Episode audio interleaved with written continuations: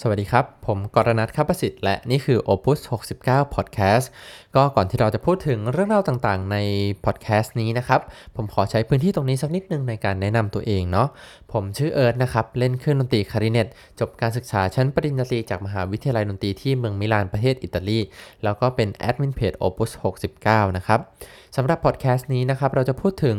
มุมมองกว้างๆเกี่ยวกับดนตรีคลาสสิกว่าจริงๆ แล้วเนี่ยดนตรีคลาสสิกมันคืออะไรกันแน่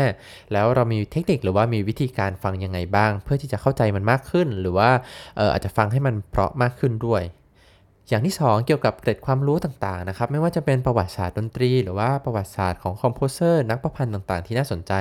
ก็จะเอามาเล่าสู่กันฟังนะครับ อย่างที่ 3 คือการแนะนำการเรียนสำหรับน้องๆที่กำลังจะเข้าสู่ปริญญาตรีหรือว่าใครที่สนใจจะเรียนต่อ ใครมีคำถามอะไรสงสัยเกี่ยวกับการเรียนก็จะมาพูดคุยกันใน topic นี้ได้